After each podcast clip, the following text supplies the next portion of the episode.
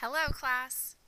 As we discussed today, I have added a brief survey to our class's website that you will be taking as part of your homework assignment.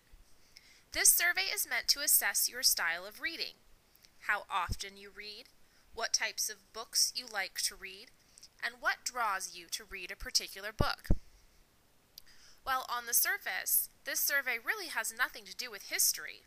In reality, it has everything to do with history and is very important to our class.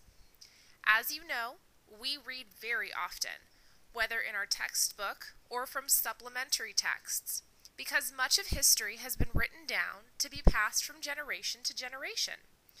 Almost all of our country's greatest moments have been written down, and each one of our presidents has a biography.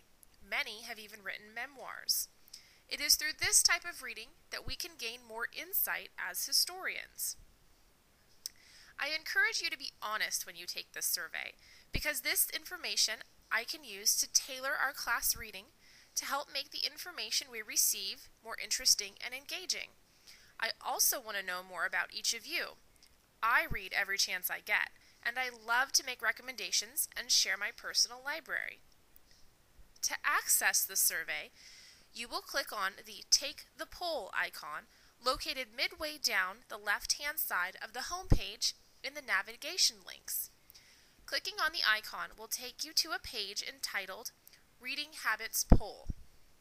Please read each question carefully and click on the answer that best fits your reading style.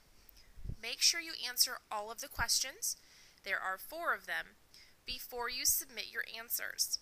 Your answers will be submitted to me in a spreadsheet so that I can assess the reading habits of our classroom. Please take the survey by Monday of next week, and we will discuss the results as a class. As always, if you have any questions or are having any difficulties accessing the survey or our class website, please do not hesitate to contact me. Thanks for participating and happy clicking!